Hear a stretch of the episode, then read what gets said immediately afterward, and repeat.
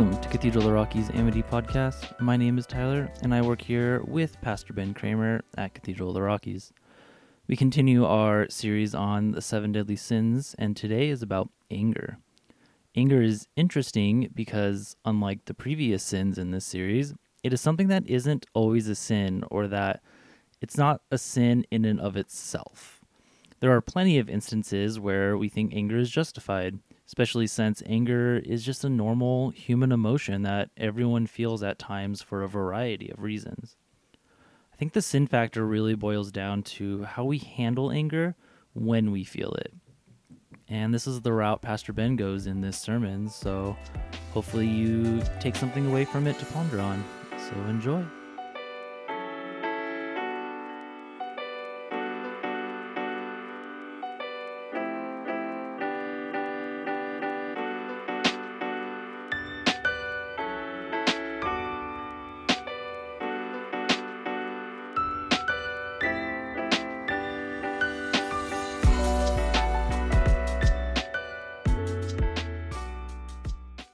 Like I said at the beginning of service, we're, we're looking at anger today and how we express it and what makes anger a sin, let alone a deadly sin.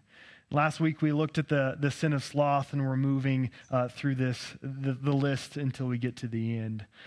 Uh, so let's remember first off the definition of sin. Sin is anything that separates us from God or each other. Anything that causes irreparable damage to our relationship with God or our relationship with others. It is a known violation or a known disobedience of a known law of God. And the dictionary defines anger as a strong feeling of annoyance, displeasure, or hostility.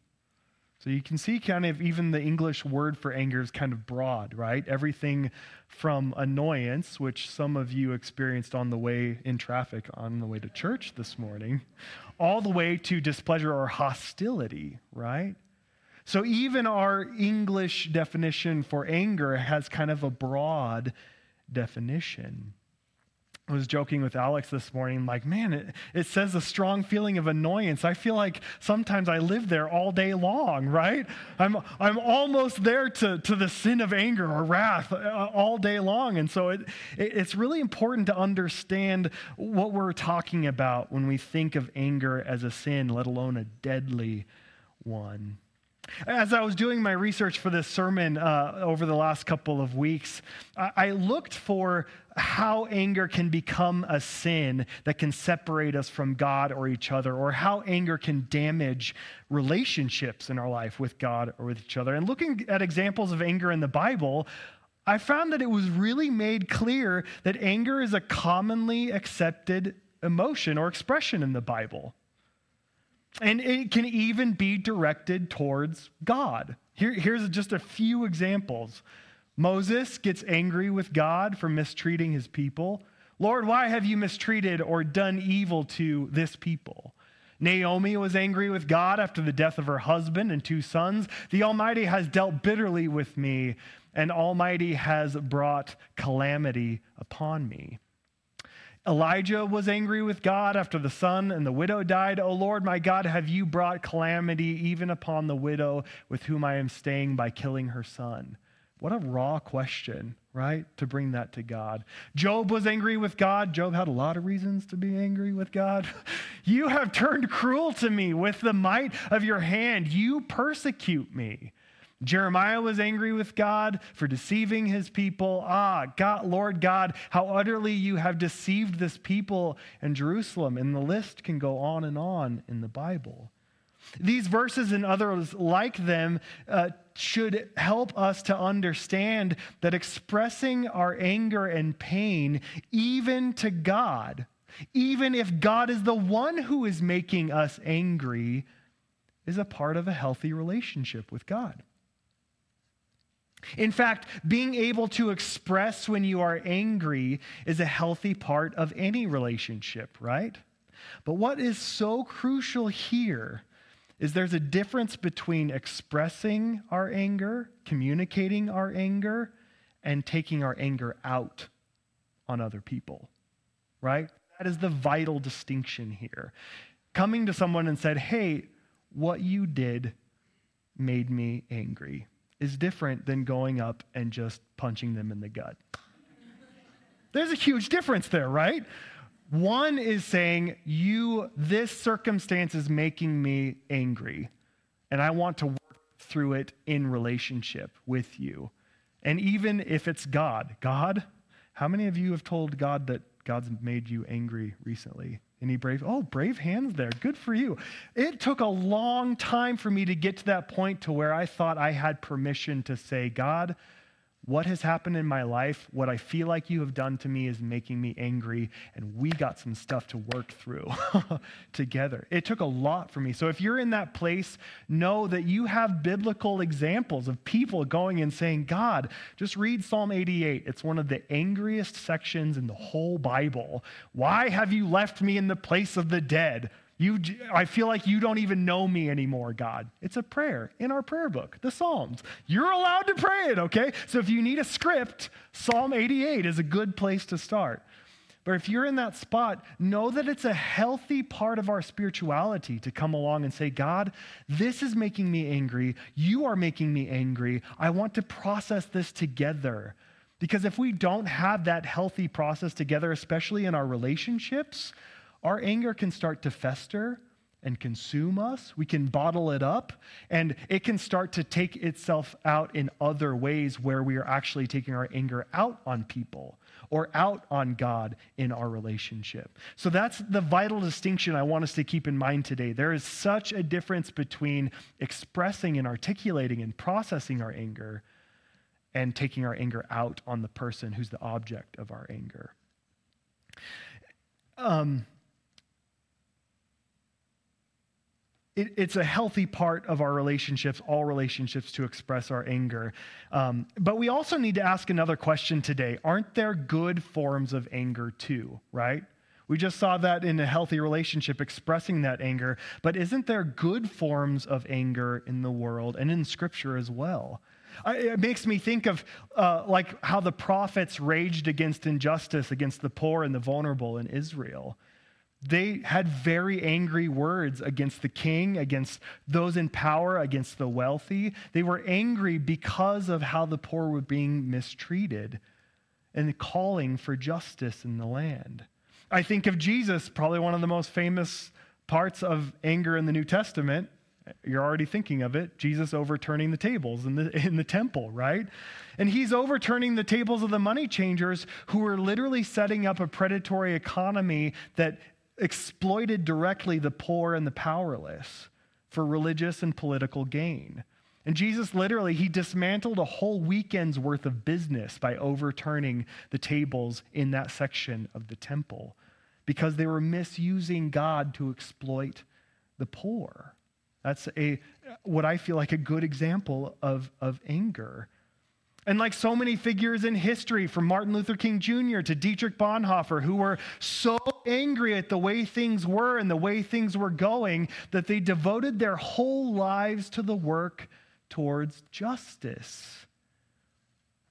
So it would seem then that anger in itself isn't a bad thing.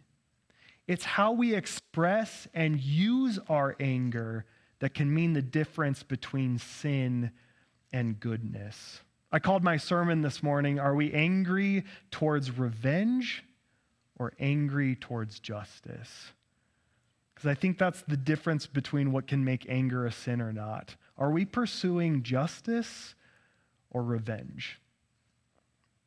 I want to take a look at a, just a biblical story here uh, in Genesis 27. Before you bring that up, Shane, I want to set the context here. Uh, Jacob and Esau, you know, they get along just like any great set of brothers. Um, Jacob is, uh, just so you know, uh, that, that beginning part, just to refresh your memory, uh, they were twins in the womb of Rebecca. I like the name Rebecca for some reason. but they were twins, uh, and Esau was born first, but Jacob was holding on to Esau's ankle in the Bible, right? As a way of saying, I should have been born first, right? And the Hebrew name Jacob means heel grasper. They had very literal names back then. Heel grasper or deceiver is what Jacob means. And so, all of Esau and Jacob's life, Jacob is trying to manipulate and deceive Esau because he really thinks he should be the firstborn. Because, as all firstborns know, we are the most favored and loved of all the siblings. We receive the, the parents' blessings and the inheritance, all the good things, and the rest of the siblings just have to get what's left over. And all firstborns say, Amen. wow, there's a lot more firstborns in here than I thought.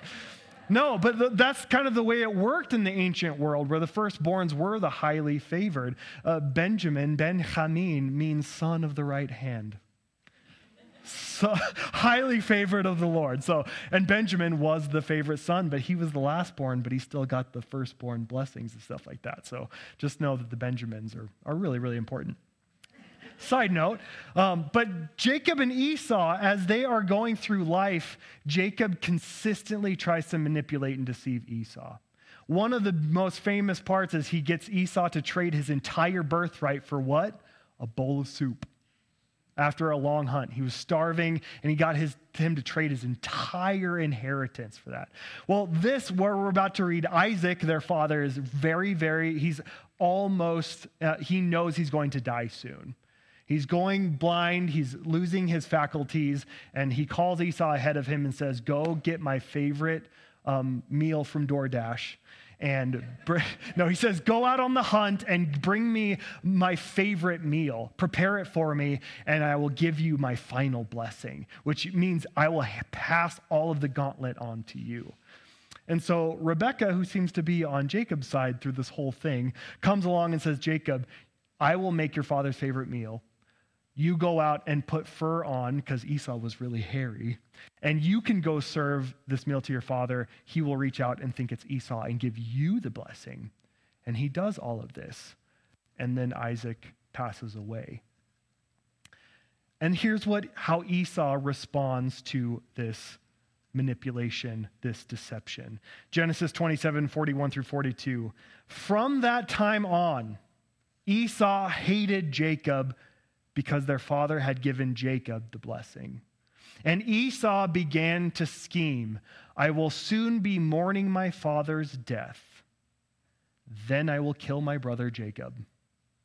But Rebekah heard about Esau's plans, so she sent for Jacob and told him, Listen, Esau is consoling himself by plotting to kill you. The written word of the Lord. Now, I understand why Esau would be so angry. You can resonate with Esau's anger, right? If this happened to any of us, it would make any of us very angry. It's an injustice. In that time, it was the equivalent of not only taking the family's honor forward into all the future, it was a full inheritance of your, your entire father's riches, inheritance, livestock, your whole estate, everything.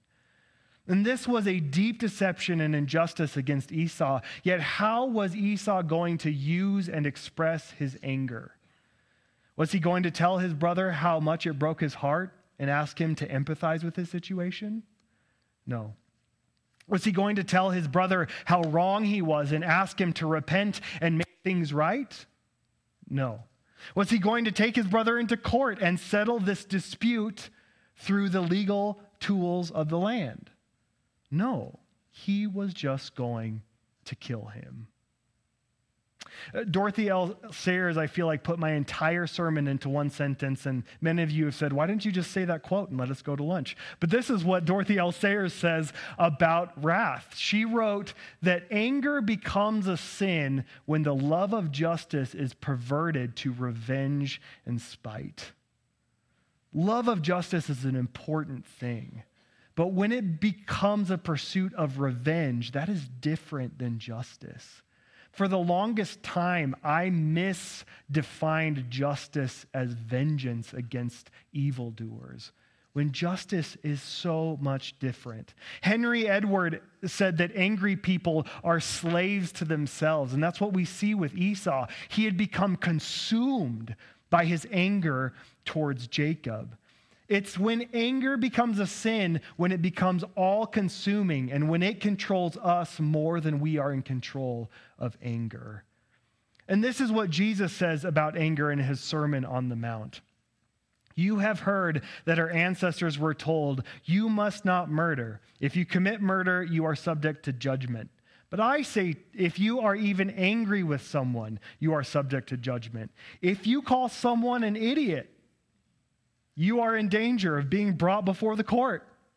And I and if you curse someone, you are in danger of the fires of hell. Shane, did we have that one?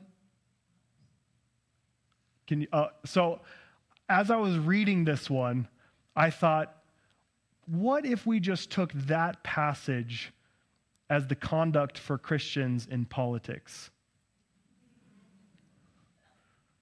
What if we just took this passage and said, Christians, this is how you're supposed to act on social media towards those you disagree with? Especially that one verse. If you are angry with someone and call them an idiot, if you call someone an idiot, you're in danger in being brought before the court. What if we used that as our rubric of how we conduct ourselves when we get angry with someone who disagrees with us. See, Jesus here is talking about the, the commandment, thou shalt not murder, which is an important commandment. But he's zooming in further on what often causes murder the out of control anger in people's lives. He sees anger as not only the root of murder, but of mocking and of mistreatment of others. These things are sinful, but they are the manifestations of out of control anger. Jesus is asking his disciples to confront the root of anger within them so that it doesn't result in mockery, cursing, or worse. So you can see by this example how this sin can quickly turn into a deadly sin against ourselves and others. Not only can it result in what we see with Jacob and Esau in our world today, it can have collective consequences as well. My friends, as a, as a former evangelical Christian, I lament a lot and my heart breaks a lot at what I see my former movement doing in the realm of politics today. And I could not help but think of that into context of today's discussion of anger. I think one of the things that grieves and breaks my heart the most about the evangelical engagement in politics over the last several years is how out of control the movement's anger seems to be. It is so full of mockery, spite, bitterness, and the spirit of vengeance. It doesn't seem to just be disagreeing with things or wanting to institute policies that it supports. It often seems like the movement wants to punish and seek vengeance against those that it views as enemies by any means necessary. We saw this, how heavily the evangelical movement was in all things that took place on January 6th of 2020. But we also see it within the harsh laws that, that they are proposing against those that they believe to be enemies. Just this last couple of weeks, I'm thinking most recently about South Carolina, where 21 lawmakers, many of whom claim to be Christians, proposed a law that would seek the death penalty for women who have had abortions. Similar laws have been proposed in places like Texas, and laws regarding our LGBTQ siblings and libraries and books or whatever else that seem to be motivated so much by vengeance, hostility, and even cruelty towards those that have been defined as an enemy. This is such an eye for an eye retribution perspective of the world. And Jesus clearly condemns this eye for an eye mentality in his Sermon on the Mount. He said, You have heard it said, it's an eye for an eye, a life for a life. But I tell you, if someone slaps you, turn the other cheek. Don't respond in violent retribution. Because you know what responding in violent retribution does? It just perpetuates violent retribution. So Jesus is saying if someone forces you to go one mile, go with them what? Two. If someone takes you to court and sues you for your shirt, give them your coat too.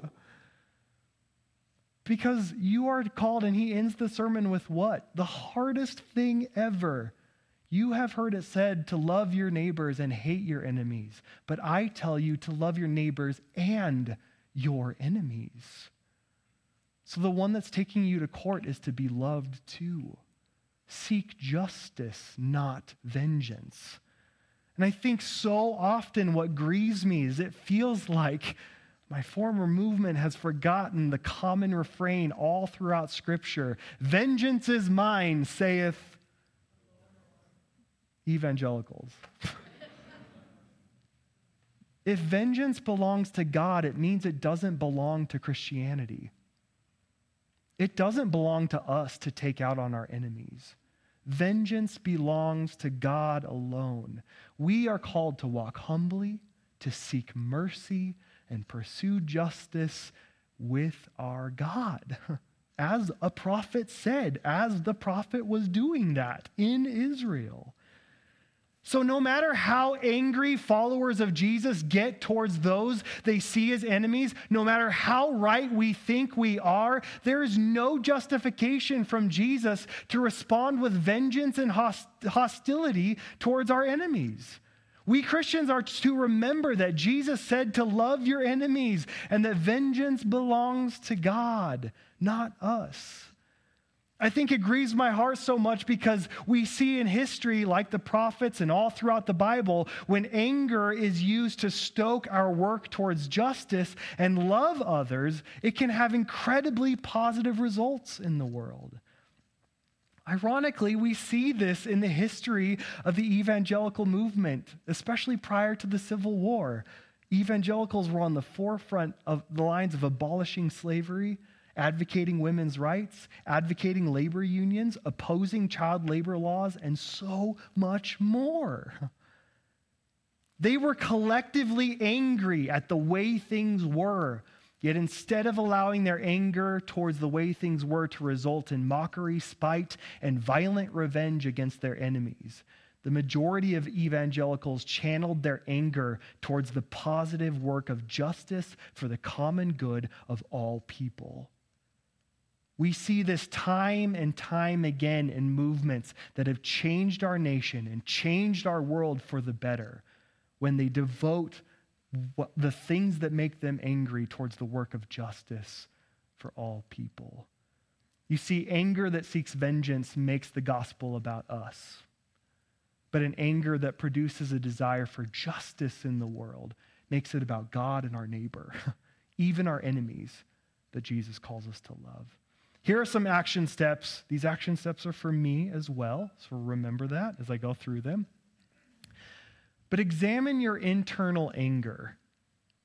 As I'm as I'm at the gym or as I'm at work, uh, when I'm, especially when I'm by myself in my own devotions, my mind can spin over those things that annoy me, those things that make me angry.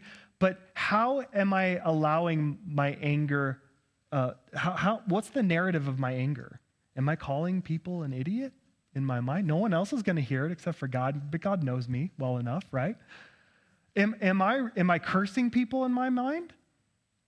Am I saying that person deserves retribution? Or am I allowing my anger to think, okay, how can I bring justice to the situation? How can I speak and express my anger with this person? Is this something I even need to process with them? Or can I write it in my journal? You write a letter that you're never going to send, right? Or maybe write a letter that you should send, right? How are you processing that internal anger to bring about a reconciliation rather than revenge or, or vengeance? Treating people with love, even in your anger internally, is the first step in not falling into anger becoming a sin. The next action step is examine your external anger. How are you expressing anger in your life? Uh, anger doesn't always result in the worst thing, right? Like, like we saw with Esau. It can also take forms in nonverbal communication as well. When you're really angry with someone, it's really, really easy to roll your eyes when they're talking, uh, to treat them with contempt, to like have selective hearing. Anyone good at that one, right? where they're talking and you're just like, oh, they're far enough away, I didn't really hear what they had to say. Where you're dismissive, maybe, maybe you mistreat them just with nonverbal behavior because you have that anger that's not being processed, that's not being expressed or examined. So it's taking these forms. So examine your external anger. How are you taking these things that cause legitimate anger in you, but treating them with some productive pathways? Examine your prolonged anger. We are human beings with a history, and there may, may be things in your past that you're still upset about, that's still causing you anger. How are you examining that past anger? How are you going to take some productive steps towards expressing those things so that it that it's not a burden for you anymore? Um, the Buddha had a, has, a, has a phrase that stuck with me for so long that Anger or wrath is like a hot burning coal that someone clenches, ready to throw it at someone. Who does it hurt the most? If you're holding a hot burning coal in your hand, it's going to hurt you the most, right? So even if, and I'm not a very good aim, so I'm going to miss them anyways. Um, but anger can really burn you up, right? And it can take your energy, your focus off things where you're really, really needed. So, examining that prolonged anger can be such an important step in, in, in examining your relationship with anger in your life. And lastly, examine your engagement with collective anger. this is a big one, right? There are a lot of things that make large groups of people really upset. I don't know if you've noticed that, but people, large groups of people, can get really, really upset over things how we participate in collective groups when we are angry over something can make the difference between civil rights movement and what we saw on January 6th. Really productive engagement of saying we need to support and elevate the common good for all people, or we're seeking revenge for us, right, over what we think is wrong. And so we need to examine our engagement with collective anger. Is the groups that we are a part of voicing justice or revenge? It's really clear when people are talking about revenge because there's a lot of enemies that need to be conquered and hated, right? That's revenge. If we're looking for justice, the leaders of those movements are going to be talking about love, compassion, mercy and concern for the least among them the vulnerable the poor the down the disenfranchised the marginalized not enemies to be conquered right? Enemies are potential neighbors that we need to continue to try to work with right? Even if they refuse even if they slap you we're going to turn the other cheek and keep our focus on the marginalized the poor and advocate for their needs because they are the ones who will suffer the most right? They are the ones who will suffer the most in the midst of this if we get so caught up on conquering our enemies, guess who gets ignored? Always, every single time. So our participation with collective anger needs to be one that we closely examine. Are we pursuing justice or revenge? The difference can have world changing consequences.